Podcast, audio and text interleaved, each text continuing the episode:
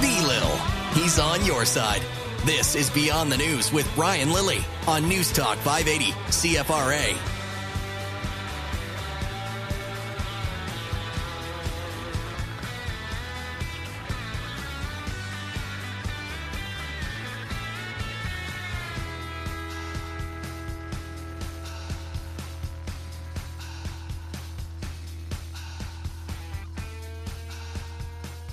It's a beautiful day in the nation's capital. What an afternoon. What a day. What a glorious day. Sunshine, lollipops, peppermints, World Cup soccer on the patio. Let's face it, that's what it was all about today. It's hot. It's gorgeous. It's got to be due to global warming. Let's send more money to California and the Democratic governor there, Jerry Brown. Why don't we?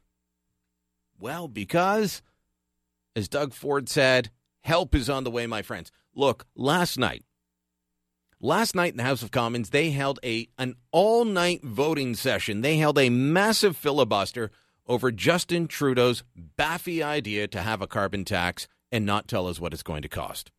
Because that's what they're doing. They're going to put in a carbon tax, and the opposition, the conservative opposition, has been saying, how much will this cost us? And the Liberals say, we can't afford not to do it. Okay, but can I afford to do it? Well, you know, it's going to break my bank. What's it going to do to the price of gas, the price of food, the price of clothing? How much will this cost? We can't afford not to do it. Okay, that's not what I asked. The Liberals claim to be all about fact-based, evidence-based policy. They claim to be the people that will look at the science, will look at the information before making decisions, and yet they are asking people just to accept, without any of the information, that they are doing the right thing. Interesting. Have you done studies? Oh, yes, it turns out they've done lots of studies. Can you release them? Yes, we can, but without any of the pesky little things called numbers in them. Wait a minute, I thought you were the most open and transparent government ever. Ever. Well, apparently not. Apparently they are not transparent at all. They're not open. They're not transparent. They're not fact-based. They're not evidence-based. They are faith-based. Oh, we'll talk about the Trinity Western Supreme Court decision as well later on. What a stramash. What a debacle that is. But let's stay with carbon tax. And I'm going to get back to Ontario. But they held this filibuster last night and tried to force the government's hand. They said, look, you can release the documents or we're going to make you stay up all night voting to get your budget passed. The main estimates were being voted on, and the Conservatives made them go line item by line item by line item by line item. You know what could have stopped the Liberals from staying up all night and then blaming Conservatives for them missing their Ramadan iftar feasts? It's Eid Mubarak. We need to be at Ramadan dinners. Well, release the documents. No, it's those evil Conservatives making us vote. Wait a minute. Your House leader scheduled the votes. Oh, it was something last night. Although I did start to think after a while that the Edmonton Eskimos, Winnipeg Blue Bombers game might last longer because it went until 2 a.m. It's the earliest start they've ever had for a game, more than 3 hours of delays due to rain and lightning in the Winnipeg area. It went till 2 a.m. Ottawa time, 1 a.m. Winnipeg time. But the votes went all night. They went until 10:30, and just after 7:30 tonight, we're going to talk to Conservative MP and finance critic Pierre Poilievre, who I hope got a little bit of a nap today. So while they're fighting over that in Ottawa on Parliament Hill, down in Toronto at Queen's Park, Doug Ford is promising that when he gets in, they're going to make things different. First order of business, scrapping cap and trade. Once we go back to the legislature, we'll create legislation that will get rid of it. And again, there's programs that are offsetting that money. We have our own fund of over $500 million to support the environment.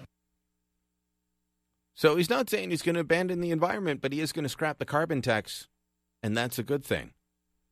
Brad Wall, former Premier of Saskatchewan and misguided Oakland Raiders fan, out on Twitter tonight or earlier today, saying, as for the fight against a federal-imposed carbon tax, which would be ineffective at emissions reductions, but would risk trade-exposed industries and jobs and cost Canadians more for nearly everything.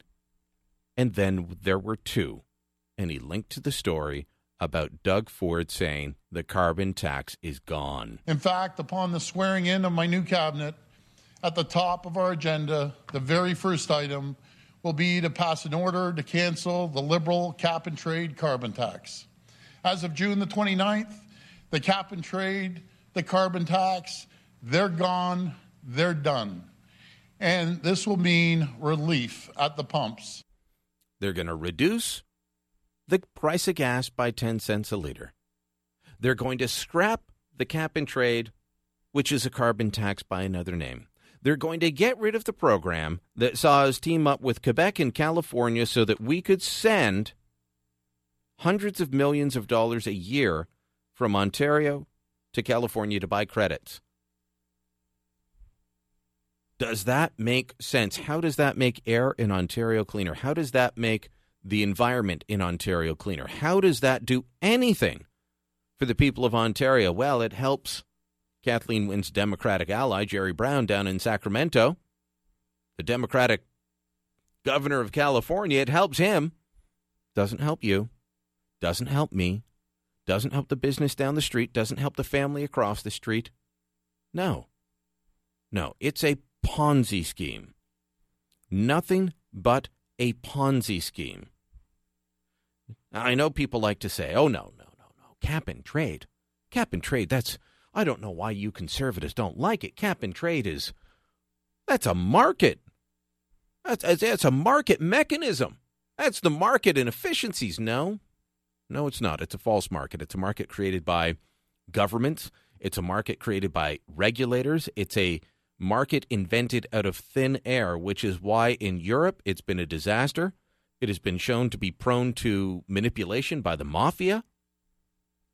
In Chicago, where Al Gore set up the first carbon exchange in the United States, they had to stop trading because the price went so low. And yes, along the way, there was crap and corruption that went along with that as well. Cap and trade has been the attempt to try and use market-sounding languages, market-sounding formulas to try and convince people to do something that they wouldn't do otherwise. And it's convinced a lot of people, but it hasn't convinced me, and I hope it hasn't convinced you. Doug Ford is on the right track with this. He is going to pull it out. Now, what did the federal government say in response to this? Almost immediately, they were out saying, yeah, too bad, so sad, we are going to impose a carbon tax on the people of Ontario. Even though the people of Ontario have now said they don't want a carbon tax, even though they elected a government that says we don't want cap and trade, the feds were out right away to say, nope, we are going to bring it back in. Just like they're promising that they're going to impose a carbon tax on Saskatchewan. Federal Environment Minister Catherine McKenna says the federal government's jurisdiction on this matter is clear. That's what she said in a statement. On Thursday, Bill C-74 passed the Senate. It includes new supports for families, tax cuts to small businesses, and a federal standard for pricing pollution. Carbon is not pollution. Stop saying that. But that's what she says. A federal standard for pricing pollution that provinces must meet. Ontario's current pollution pricing scheme, it's not pollution, meets the federal standard. If the new government changes or eliminates its system, that assessment may change and the federal price on pollution would apply. Here is my argument. Now, any sane person would know that in federalism, you cannot impose a tax on one part of the country that you're not imposing on the others. Now, if the provinces want to put a price on carbon dioxide emissions, they can do that. But just because Alberta has one or British Columbia has one or Nova Scotia has one doesn't mean Ontario has to have one. This is how our confederation works. But the federal argument is that they can impose one because you haven't matched your provincial counterparts. That's not federalism. If they imposed a carbon price across the entire country uniformly, that would be one thing. But to say, if you don't match them, we're going to force you, that does not apply in federalism. Now, I say any sane person, but given the Supreme Court decision today on the Trinity Western case and the fact that our Supreme Court is nothing but a bunch of dunderheads in red robes that try and find ways to make our Constitution and our laws match their own opinions, I don't have a whole lot of hope that the Supreme Court, if and when this gets there, will see on the side of the Constitution, will see on the side of reason, will see on the side of sanity. Because the Supreme Court, we like to think that our Supreme Court is not political.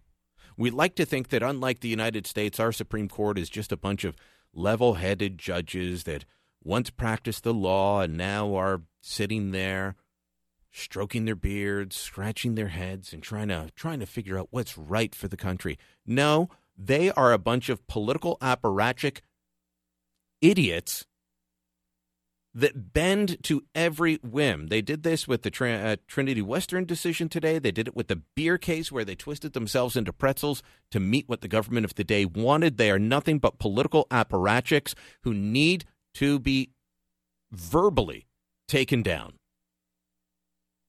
Because we can't buy this crap anymore that they're not political. They are. But this is where the fight's heading over the carbon tax. Doug Ford says he's getting out. Justin Trudeau and Catherine McKenna say they will force it on you. We just had an election where the carbon tax was a central issue. Do they really want to fight that? In Ontario, in 2019, it looks like they do. Bring it on. Come and take it. I'm Brian Lilly. This is Beyond the News.